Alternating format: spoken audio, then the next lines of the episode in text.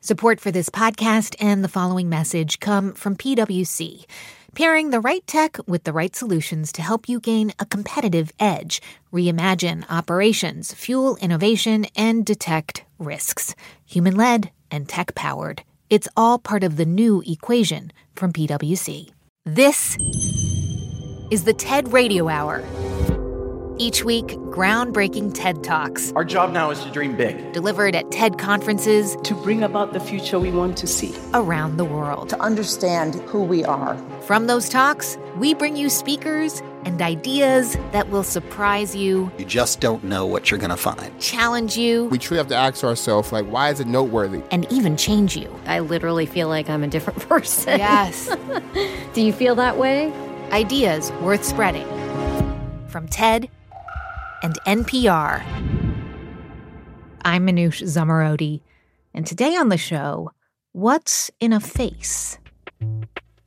Do you have any idea how long a face will stay in your mind? Like once it's in there, is it there forever? I actually don't know, but I mean, as an example, I have come across faces that I remember seeing from when I was younger than 10. So, oh, wow. Yeah. So I have come across like school teachers or classmates or people I remember in my neighborhood when I lived there as a child and it's a lot harder to explain where I've seen them. Oh, so you're saying it's more just a sense of familiarity? Yeah, and it's almost like this intuition or this kind of ping. And hmm. I know, like, I am so confident I've seen that face before. That happens instantly. This is Yenny Seo, and she is what's called a super recognizer. So, super recognizer, firstly, I find that term very cringy. oh, no. Basically, what it is is super recognizers are people who are maybe on the top 1% to 2% who are very good at remembering faces. And I'm told that it's about 80% or so of the faces that we see we remember. So it's very high in comparison to the average person. Yenny knew she was always good at recognizing faces. But about five years ago, she realized that her ability was really unusual. I just turned on the TV and I happened to come across this show about people with different abilities. And I saw this gentleman was based in the UK and he was a police officer. And um, they made him do a test where he was standing in a really big train station with lots of people going through. You've got to try and find my four actresses who have hidden themselves away in the crowd or be wandering around. And he was shown photos of, I think, a handful of different faces, and he had to pick out hmm. the people that he'd seen on the photo. But the trick was they would you know, put a wig on them or they'd be wearing a different hat or glasses. Black leather jacket, blue jeans. Brilliant. Pink, pink laces. And he was able to, I think, pick them all out. When I saw that, I just got goosebumps and I just had this really strong confidence that somehow I'd be able to do those tests. Is it the lady in the black jumper, cream top, and blue jeans? Brilliant. Yenny took some tests online and she did really well. So she got in touch with a researcher in Australia where she lives who confirmed that she was indeed a super recognizer. I ended up visiting their lab in Sydney and they put some sort of sensor detector so they saw where my eye movements, how it worked when I was exposed to a face. And hmm. it's not that I pinpoint on one feature. I would not focus on the eyes or nose or mouth or the shape of the face. It's just the whole, the face as a whole leaves kind of an imprint in my head. So, have you ever found like your ability useful then? Like, um, like other than like, you know, fun party trick? yeah. I mean, when I was in uni, I worked at a clothing store and we, I mean, I ended up catching a shoplifter because we had a team meeting and there was a particular shoplifter who would repeatedly steal like the highest priced item in the store and they had this CCTV footage of her and it was just this really grainy black and white photo and they showed it to us during our team meeting in the morning and they stuck it on the wall and I looked at it and I was like all right I, I don't know if I'll be able to catch that person. I didn't really think much about it an hour or so into my shift, that exact person walked in, and I just knew straight away it was that person. Even though the photo was really grainy, I just knew. What did you do? Um, we had security guards in our store, so I just had to. We were wearing walkie-talkie type of things, and I just told them, "Yeah, she's here. She's just walked into the store, so maybe you guys should go and have a chat with her." They ended up catching her, and then they had to call the cops in, and so that was my one crime-fighting experience.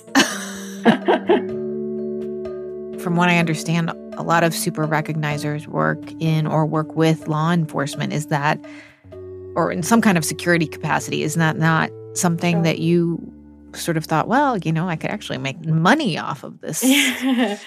I mean, at one point, I think I did consider it, but I think like it's still very new and the research in this area is still developing. I know like countries like the UK, like their police enforcement have started recruiting officers who have that ability. But I always thought it was a little bit creepy that I, I don't know if creepy is the right word, but I always thought that, you know, it would be perceived as being a bit like I was a stalker or something. Yenny sees and processes faces in an extraordinary way. But technology is quickly passing her superhuman abilities. Most of us already use facial recognition to unlock our phones and tag people in photos. Governments, law enforcement, and companies can use cameras and algorithms to collect and identify us. But where will we draw the line? Today, what's in a face? Ideas about the promise and peril in turning the human face into an everyday digital tool for anyone to use. I was actually literally just today talking to a facial recognition vendor. Hmm, what about? So they're in the middle of filing a patent where artificial intelligence or machine learning system will look at your face and determine how you feel. This is Bloomberg tech columnist Parmy Olson which will allow them to analyze the faces of stock market traders and bond traders to get a sense of where the market is moving based on the emotions shown on the faces of these traders. In a way, that sounds maybe a little bit innocuous, if not a very odd way, and potentially a disastrous way to determine uh, where the market is going. I don't know that that would work.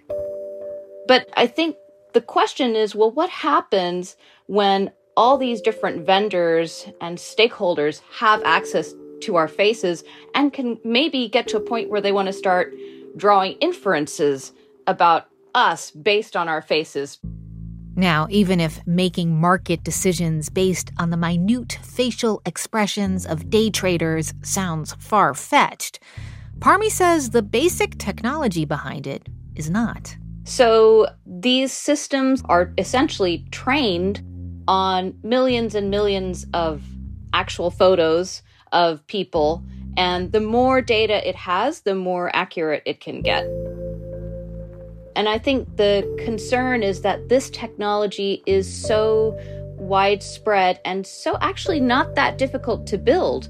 Hmm. Some of the technology is open source. There are billions of images of faces on the internet. It's relatively cheap to do it. Yeah, and it's so cheap that you have written about how this software is now used pretty widely in retail, e- even gas stations, convenience stores. Yeah, I think the main reason that retailers want to use facial recognition for in their shops is to actually look for unwanted individuals. So there was a chain of stores in the UK uh, that hired a security system, a facial recognition security system to be installed.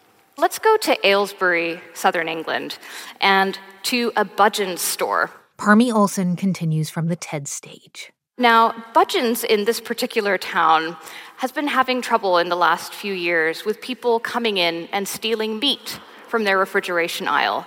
So, a year ago, they installed some new technology from a company called FaceWatch. And through their usual CCTV cameras, FaceWatch's computer and software would scan every single face that came into the Budgens and match it up against a watch list.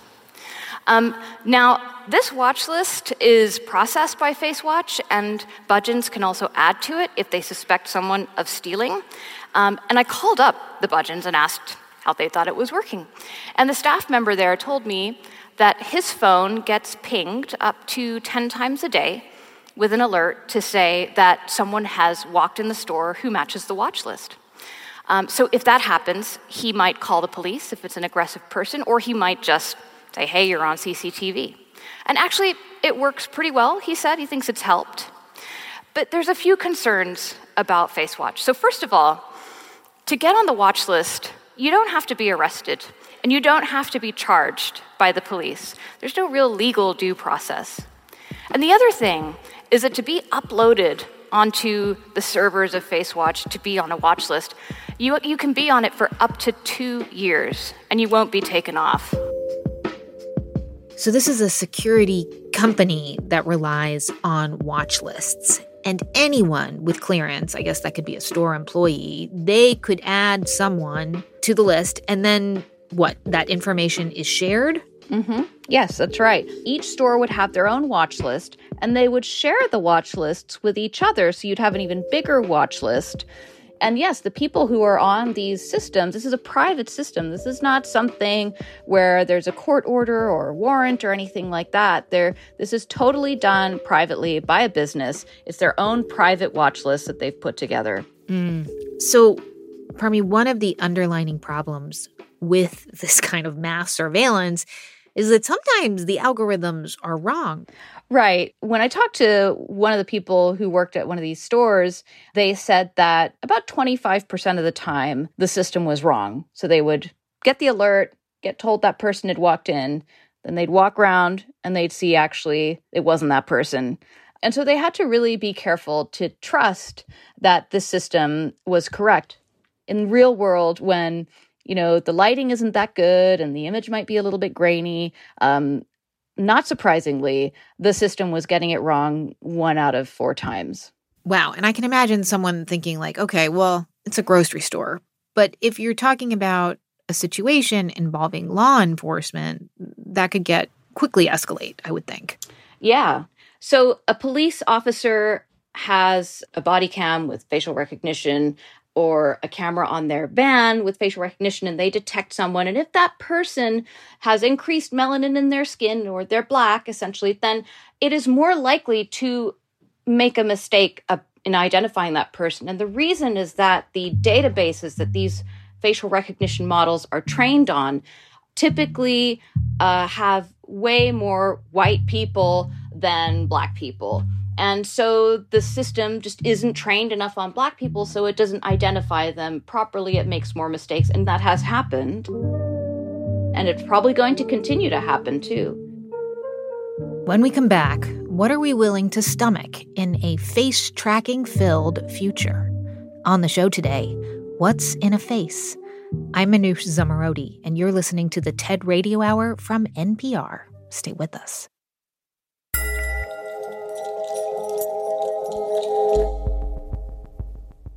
This message comes from Apple Card. You earn up to 3% daily cash on every purchase. That's 3% on products at Apple, 2% on all other Apple Card with Apple Pay purchases, and 1% on anything you buy with your titanium Apple Card or virtual card number. Visit apple.co slash card calculator to see how much you can earn. Apple Card issued by Goldman Sachs Bank USA, Salt Lake City branch. Subject to credit approval. Terms apply. This message comes from NPR sponsor Capella University. With Capella's FlexPath learning format, you can earn your degree online at your own pace and get support from people who care about your success. Imagine your future differently at capella.edu. This message comes from NPR sponsor Viking, committed to exploring the world in comfort. Journey through the heart of Europe on an elegant Viking longship with thoughtful service, destination focused dining, and cultural enrichment on board and on shore. And every Viking voyage is all inclusive, with no children and no casinos. Discover more at Viking.com.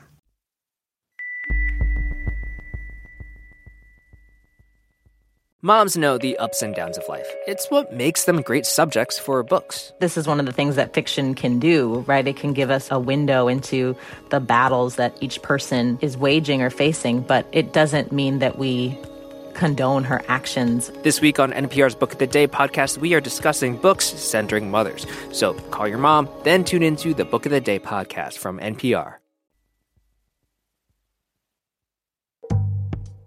It's the TED Radio Hour from NPR. I'm Manoush Zomorodi. And on today's show, what's in a face and how companies will use them to make money. We were just talking to Bloomberg columnist Parmy Olson.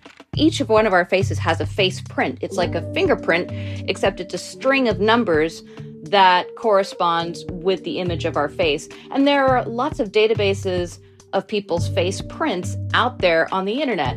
And even if they aren't identifying us by name, our faces can be tracked, categorized, and profited off of.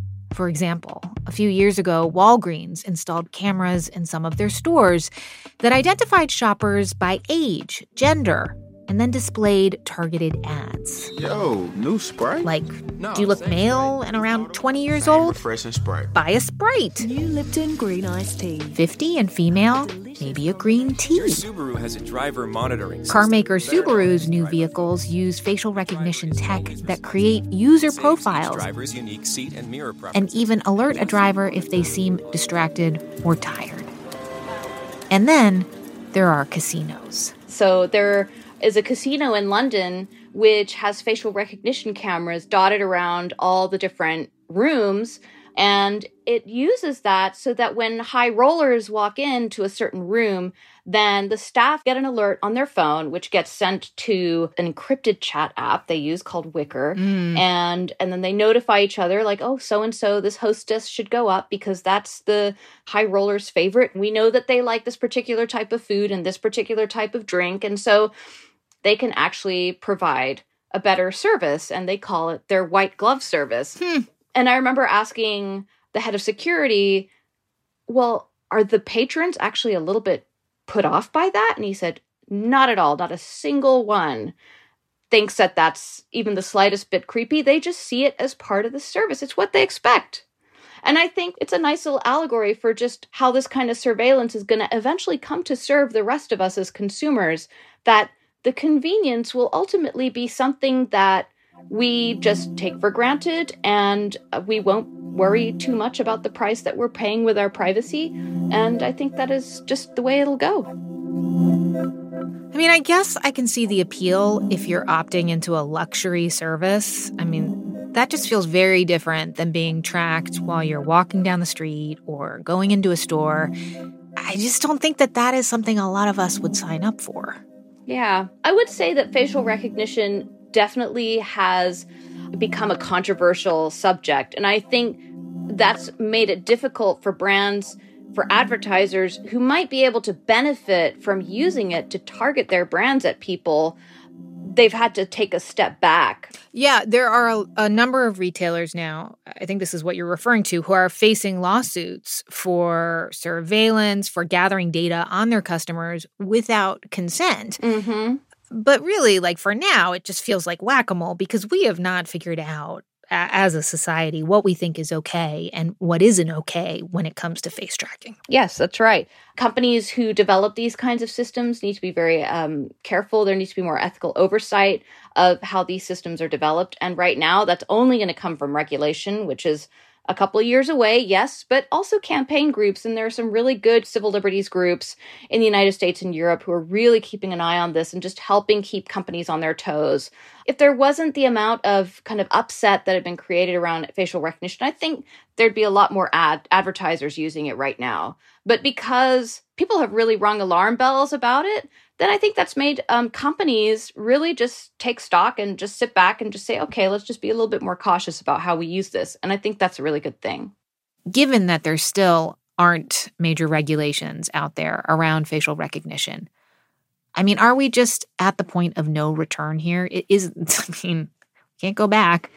There definitely needs to be more laws and regulation, but we have sort of gone past trying to force companies to design algorithms in a way that are safe and ethical because the algorithm's already out there. But there is a law coming from the European Union um, called the AI Act, and it actually bans all forms of facial recognition for surveillance by police unless it's for trying to combat terrorism. So that's a pretty hmm. blunt rule. And I mean, that's going to be the first kind of uh, comprehensive legislation around the use of artificial intelligence algorithms.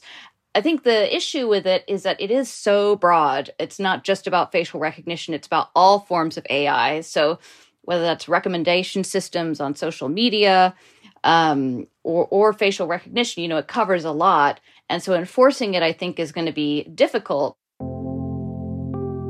You know, one of the reasons all this tracking is possible is because we have accepted the idea that cameras uh, are in our pockets all the time. They're on our doors. They are all over public spaces, and and we're okay with it. We are okay, largely, with being surveilled. Yeah, there's something like 20 million homes in the U.S. have a video doorbell. Um, the thing about uh, ring doorbells uh, that I think is really interesting is that actually the studies that have been done about just how effective these cameras are in reducing neighborhood crime show that the evidence is really flimsy. There's hmm. actually not much evidence that they do reduce crime, but the big impact is on human sentiment. So the owners of these cameras feel a greater sense of security and a greater sense of control.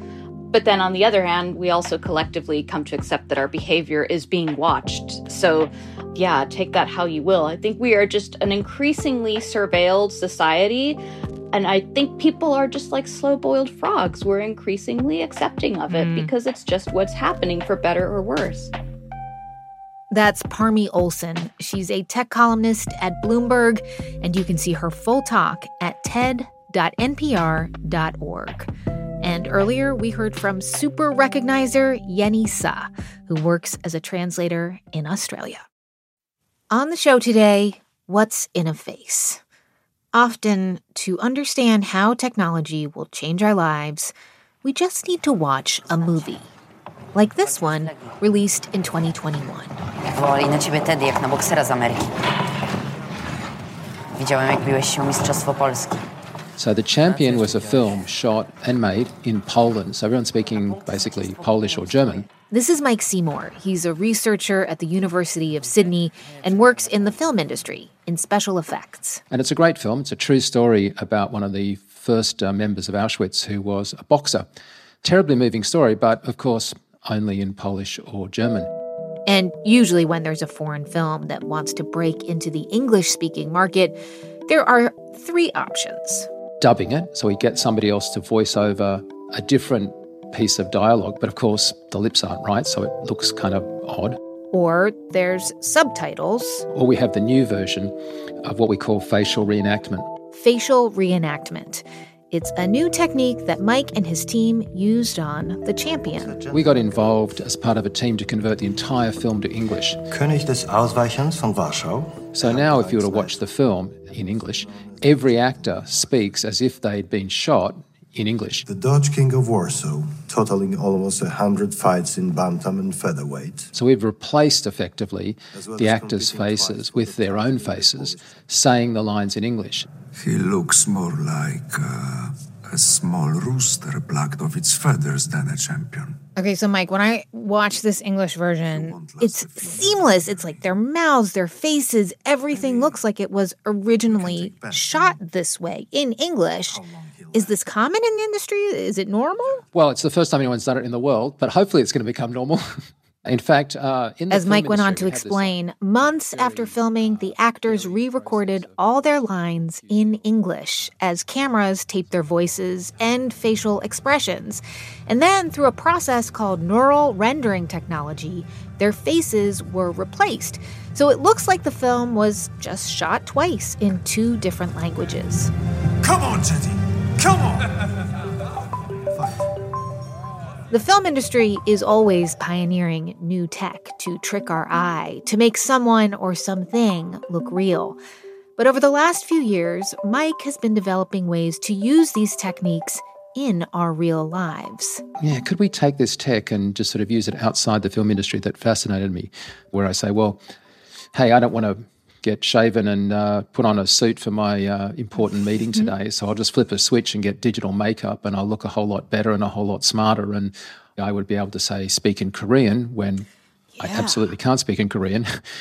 and that we hope would facilitate much more genuine communications across cultural divides. Wow. Uh, you're saying that maybe one day, if uh, I have relatives all over the world who speak all different languages. But maybe one day we could do FaceTime and it would sound as though I was speaking fluent Swedish and they were speaking back to me. Well, they can speak English, but uh, that we would hear each other's native tongue and wouldn't know the difference. It would look as though I could speak fluent Swedish, but they it wouldn't look like I was not myself. Yes, there is a lot of modern technology that's very sophisticated that would, we think, benefit from being able to have an extra layer of communication that you get from face to face interaction. We're kind of this nexus point where that's possible. Mike Seymour picks up from the TED stage. We're interested in being able to see if we can put a face on technology because how would you react when a computer reacts to you with a smile? Would a six year old learn maths better if there was a six year old teacher on the screen? What about if it was a slightly older version of herself? Would a grandparent having a cup of tea be more likely to check in with a computer system if they didn't have to log in and type? They could just talk to a virtual agent that actually was somebody from their past. This is what we're excited to explore with digital humans. Our ability to produce digital humans up until recently has been quite limited, but we're now seeing interactive digital humans starting to appear.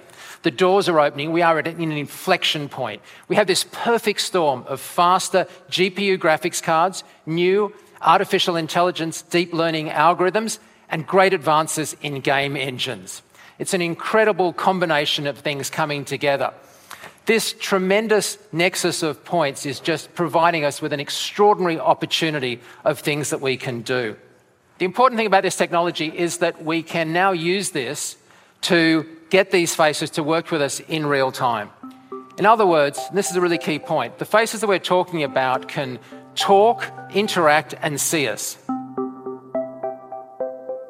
Okay, putting faces on our technology. Tell me more about how you see this working and, and the reasons why we would want it. Yeah, I mean, there are a lot. Um, already in New Zealand, there is uh, automatic sign languaging. So if somebody is speaking a digital human signs in uh, for the deaf community, uh-huh. mm-hmm. you might have an assistant sitting in on a Zoom call that you can ask to help book future things, take notes, do stuff. In aged care, you could have a an assistant that logs in with somebody each day and makes sure that they're okay and are lucid and they've taken their pills, not to replace a healthcare worker, but just simply that to make sure that they're okay and facilitate them staying in the home longer. And so, in a world where we're saying, hey, you know, even to use the phone, there are no buttons now. You have to, you know, swipe up, swipe left, all this stuff. People are like, I, I have trouble with that. And so, we could bring a face from their past that would be the one that they interact with that technology. You don't think that would be odd to someone that if you said, "Well, this is your sister. She's not actually your sister. She just kind of looks like your sister and she's going to help you use your phone." That I don't know. That might freak me out.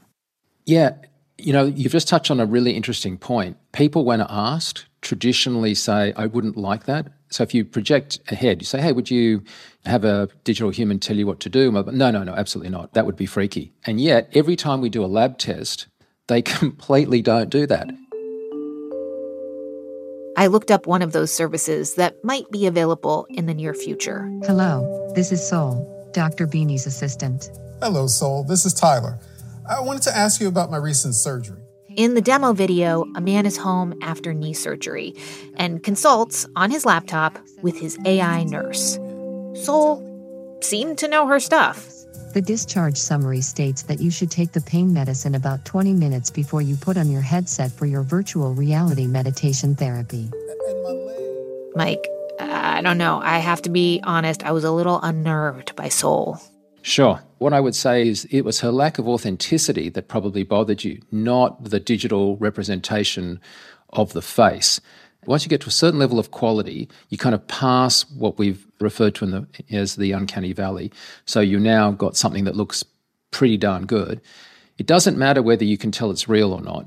That's not the deciding factor. It's the authenticity of the emotional kind of response that matters. And that's the driving factor. And so for us to succeed in those cases, we really need to make sure that it's the sort of the back end behind the face that's delivering what's wanted, not so much the face itself.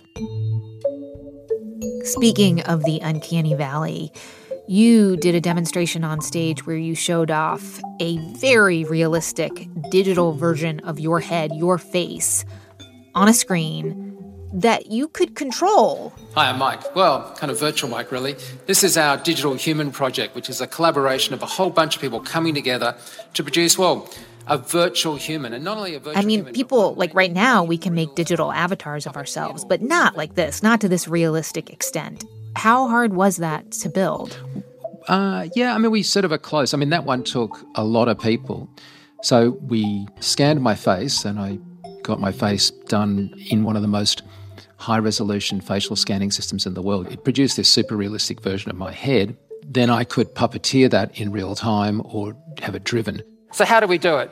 So, first we scanned my face. This allowed us to produce a very complex digital avatar of my head, or a digital puppet. Then, with a camera mounted on a head rig, the computer can actually read my face. An advanced AI engine then basically interprets that into expressions. Now, the computer can tell the digital puppet what to do. In effect, what's happening is it's the computer telling the muscles in the digital Mike how to smile, talk, or do things. It makes me wonder if we might get to a point where kids think, well, I would much rather deal with my extremely realistic looking tutor on my laptop who responds to me, but who doesn't actually uh, give me a hard time and won't be offended if I tell it to shut up. What? How do we? How do we make sure that people don't choose these artificially intelligent agents over humans? Brilliant question, and I wish I had a definitive answer. I can only give you my hope. So imagine I'm a vet, I come back, but I'm an 18 year old guy. I've experienced some horrendous experiences in a conflict, and I'm now suffering from all sorts of sexual dysfunction. I cry at night. I have like things I'm really embarrassed about and mm. ashamed mm. of. I kind of want help, but I don't want to have to sit there and tell a doctor that. But I'd actually like my doctor to know all that so that they can help me. If there are ways where you can communicate that to a effectively like a digital nurse, a digital doctor substitute, so that the system can know it, but you don't have to face them and look them in the eye and say, you know, I have sexual dysfunction but you can then get treatment and help, and the system knows and can look after you. That's a tremendous benefit. So, hopefully, for that generation, there'll be tools that appear in their everyday life that just make it a bit easier and reconnects them with people, not takes them away. And I, would like to think that if I had teenagers who were in distress and teenagers that were struggling, if there were tools that helped them, that that would do just that. It would help them. It wouldn't replace human contact. In a minute, the ethical dilemmas with giving our technology a face. I'm Manoush Zomorodi, and you're listening to the TED Radio Hour from NPR. Stick with us.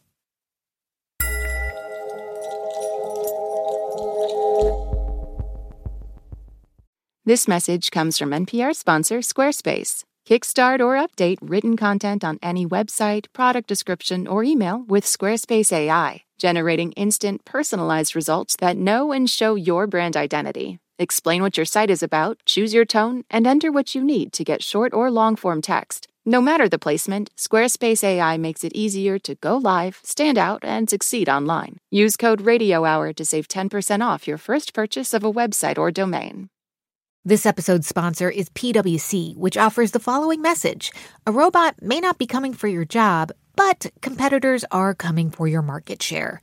PWC pairs the right tech with the right solutions to help you gain a competitive edge, reimagine operations from the cloud, fuel innovation with responsible AI, and detect risks before they become headlines. Human led and tech powered, It's all part of the new equation from PwC. This message comes from NPR sponsor REI Co op. REI has gear, clothing, classes, and advice for camping and glamping, biking and hiking, axing and snacksing, backpacking, and another outdoor thing that rhymes with backpacking. Visit your local REI co op or rei.com for the million and one ways you can opt outside.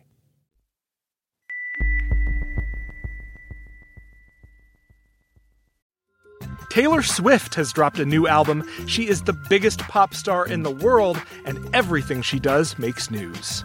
I gasped. I was like, oh my God, I've been there, and you can identify with it. For a breakdown of Taylor Swift and her new album, The Tortured Poets Department, listen to the Pop Culture Happy Hour podcast from NPR.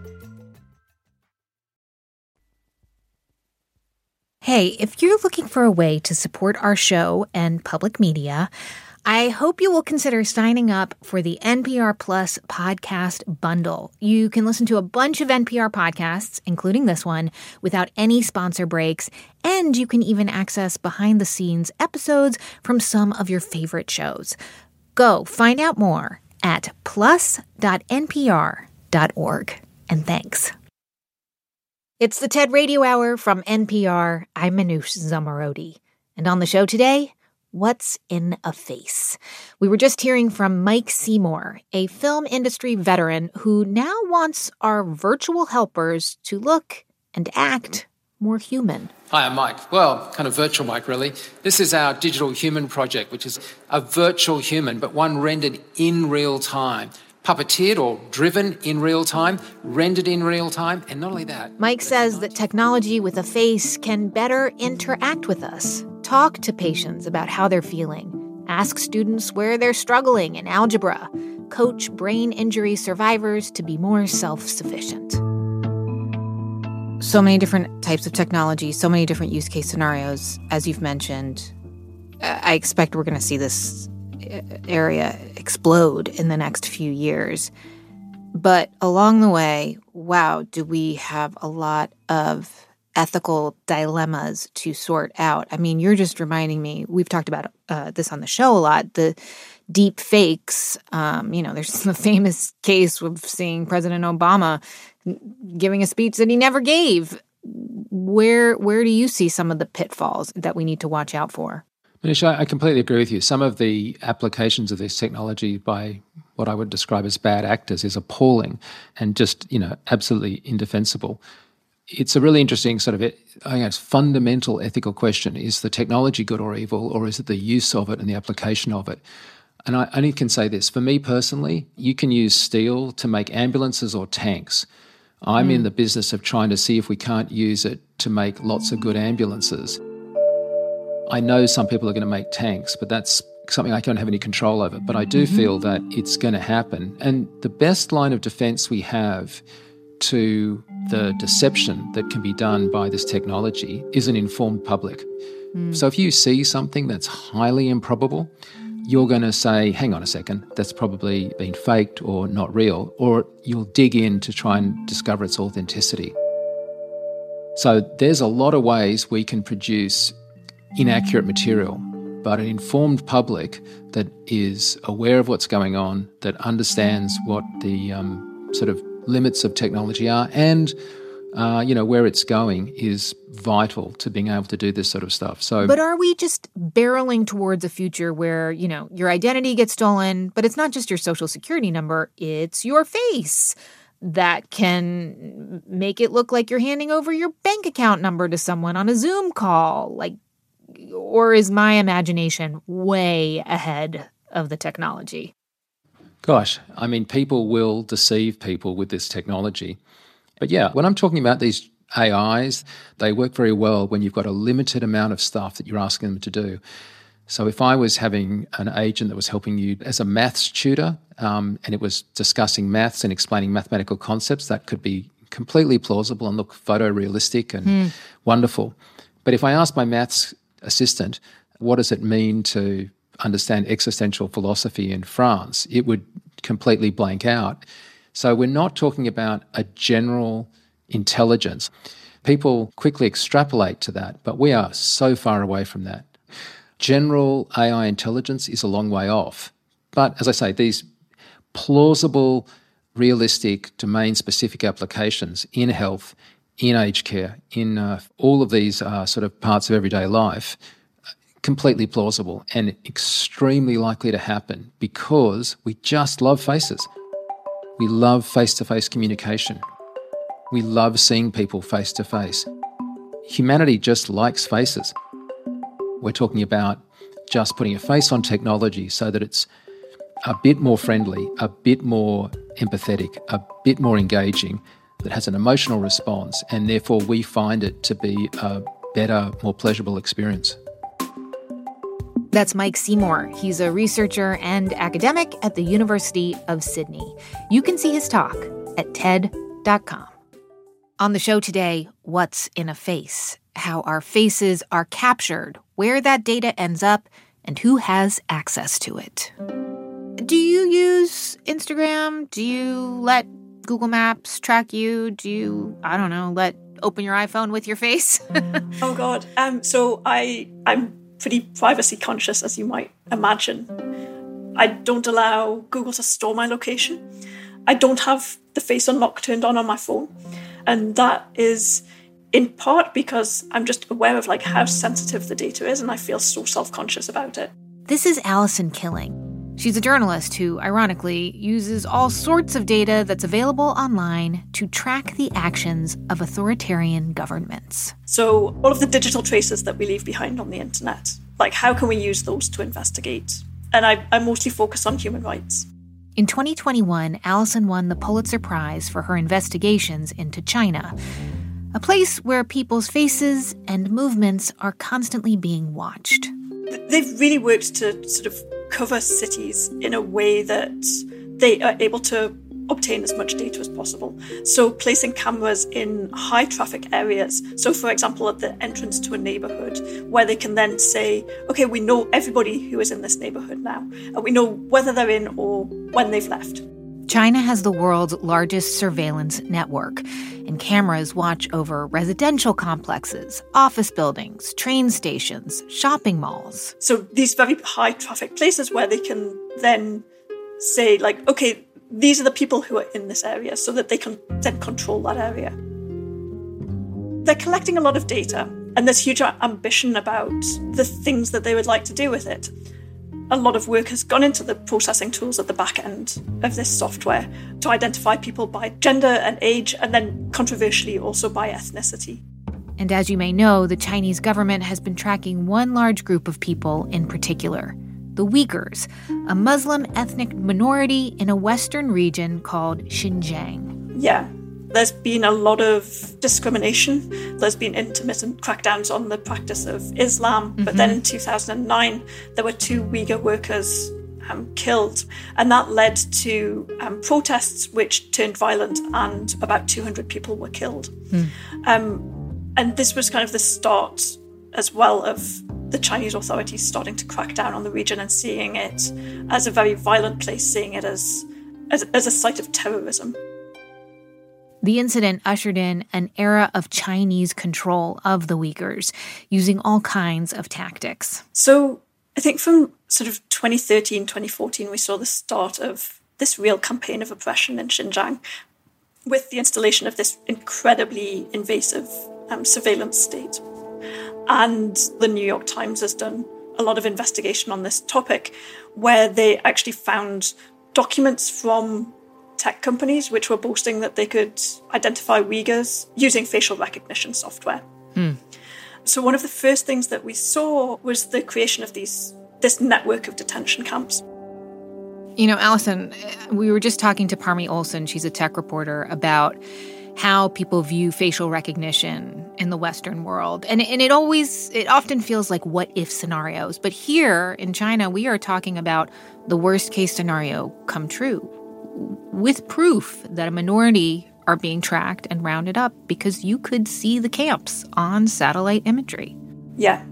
In the satellite imagery, we saw them starting to appear in late 2016. Mm. And these stories started to emerge that hundreds of thousands of people had been disappeared into these camps.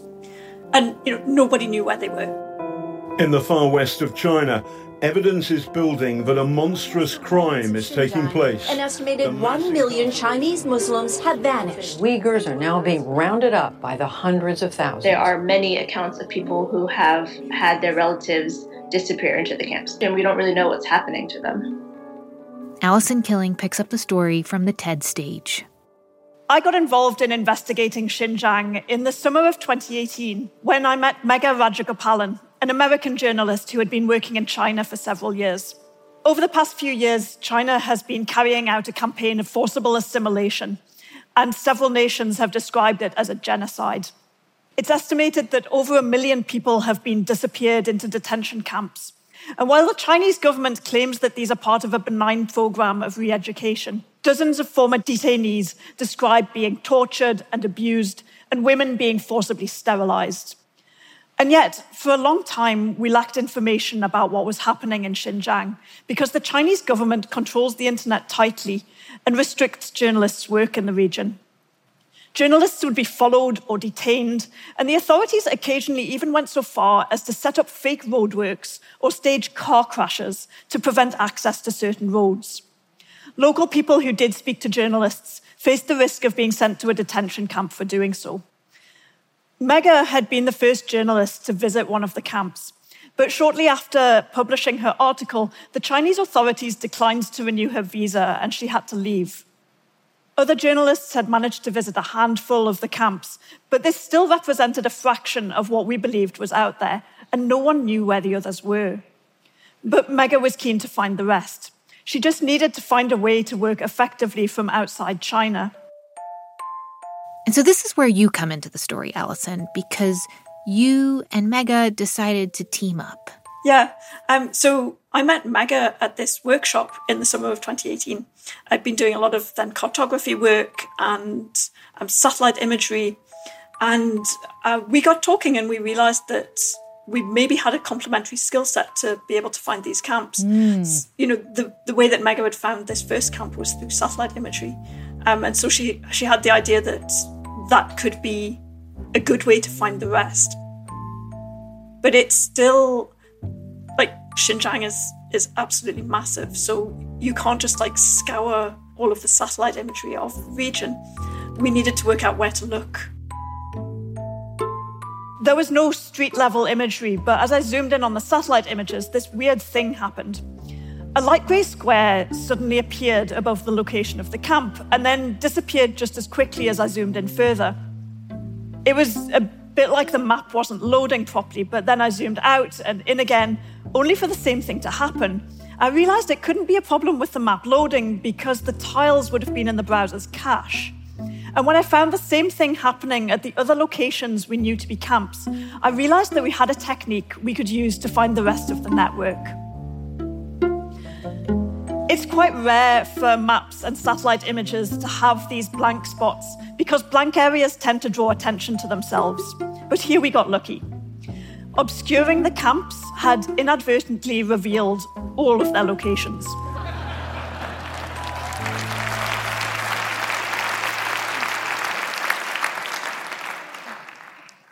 Worked with developer Christo Buschek, who specializes in documenting human rights issues and building tools for open source researchers to map the mask tile locations.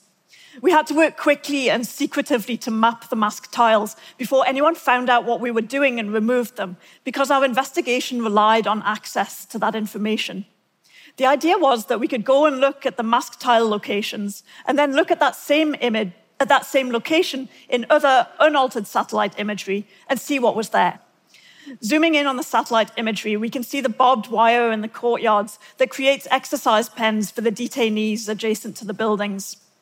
In other images, we can even see people, all wearing red uniforms, lined up in the courtyard. These features could help us decide whether a location was a camp or not. As we investigated further, we realized that the camps program had evolved away from the early days of makeshift camps in former schools and hospitals and had become more permanent, that the camps were now larger, higher security, and purpose built. This is the largest camp that we know of. It's in Dabancheng.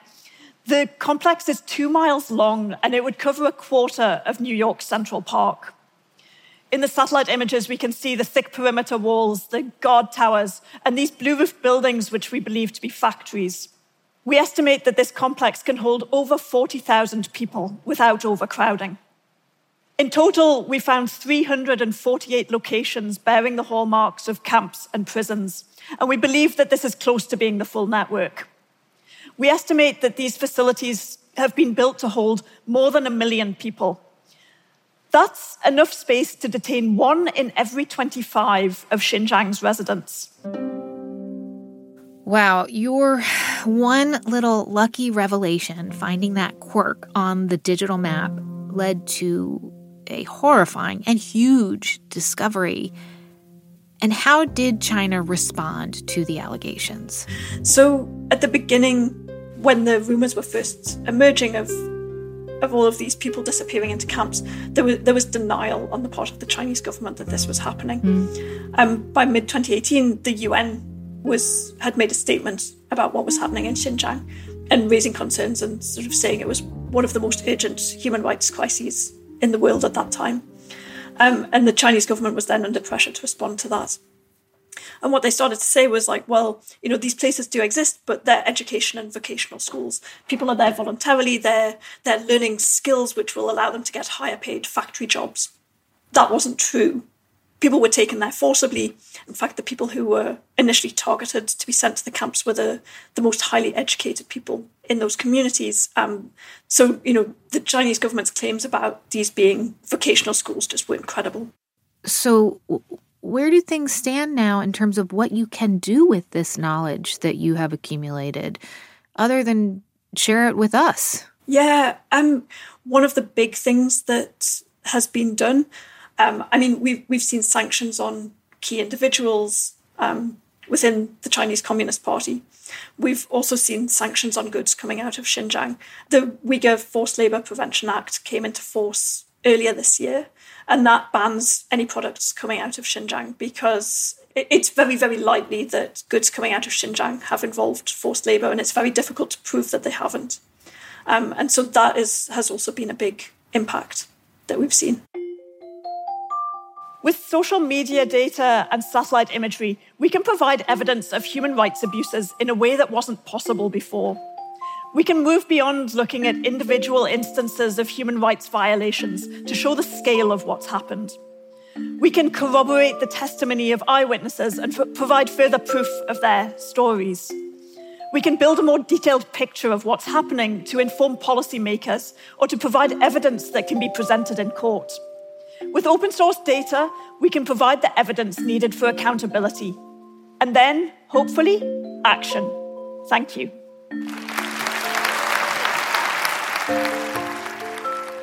That's Alison Killing. She's an investigative journalist and an architect.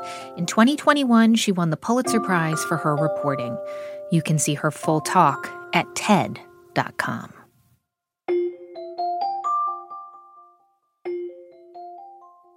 Thank you so much for listening to our show this week, What's in a Face? This episode was produced by Andrea Gutierrez, James Delahoussaye, and Katie Monteleone. It was edited by Sanaz Meshkinpour, James Delahoussaye, Rachel Faulkner White, and me. Our production staff at NPR also includes Matthew Cloutier, Fiona Geiran, and Katherine Sypher. Our theme music was written by Ramtin Arablouei. Our audio engineer was Kwesi Lee. Research support came from Cecile Davis Vasquez. Our partners at TED are Chris Anderson, Colin Helms, Anna Phelan, Michelle Quint, Jimmy Gutierrez, and Daniela Ballarezo. I'm Manoush Zomorodi, and you've been listening to the TED Radio Hour from NPR.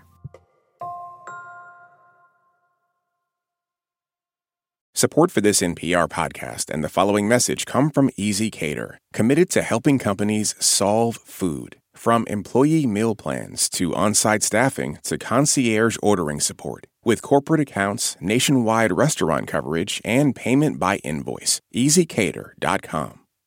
This message comes from NPR sponsor Mint Mobile. From the gas pump to the grocery store, inflation is everywhere. So Mint Mobile is offering premium wireless starting at just $15 a month. To get your new phone plan for just $15, go to mintmobile.com slash switch. On It's Been a Minute, we're keeping you in the know when it comes to culture. I break down the latest trends and the forces behind them and introduce you to the creatives who think deeply about how we live today. Come for some good old cultural analysis and have a few laughs with me. Listen to the It's Been a Minute podcast from NPR.